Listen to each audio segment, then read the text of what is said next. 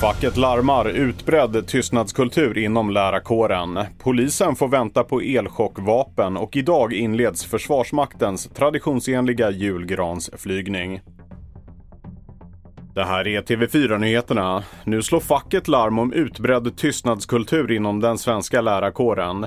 Enligt en ny undersökning bland över 6 000 lärare uppger var tionde lärare att de på något sätt straffas för att ha påtalat brister inom skolan.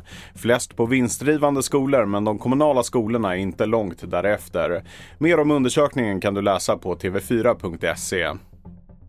Införandet av elchockvapen för poliser dröjer längre än väntat. Enligt ett beslut skulle det blivit ett godkänt våldshjälpmedel redan i januari i år. Men nu rapporterar Polistidningen om att det väntas dröja ända tills våren 2024. Skälet är bland annat att den första upphandlingen av elchockvapen fick avbrytas och göras om.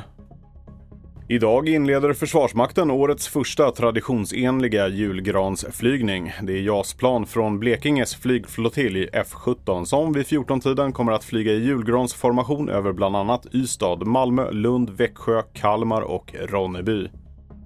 Skådespelerskan Kirsty Alley har avlidit i sviterna av cancer. Alley slog igenom i tv-serien Skål som sändes mellan 1987 och 1993. Hon prisades med två Emmy-statyetter under sin karriär.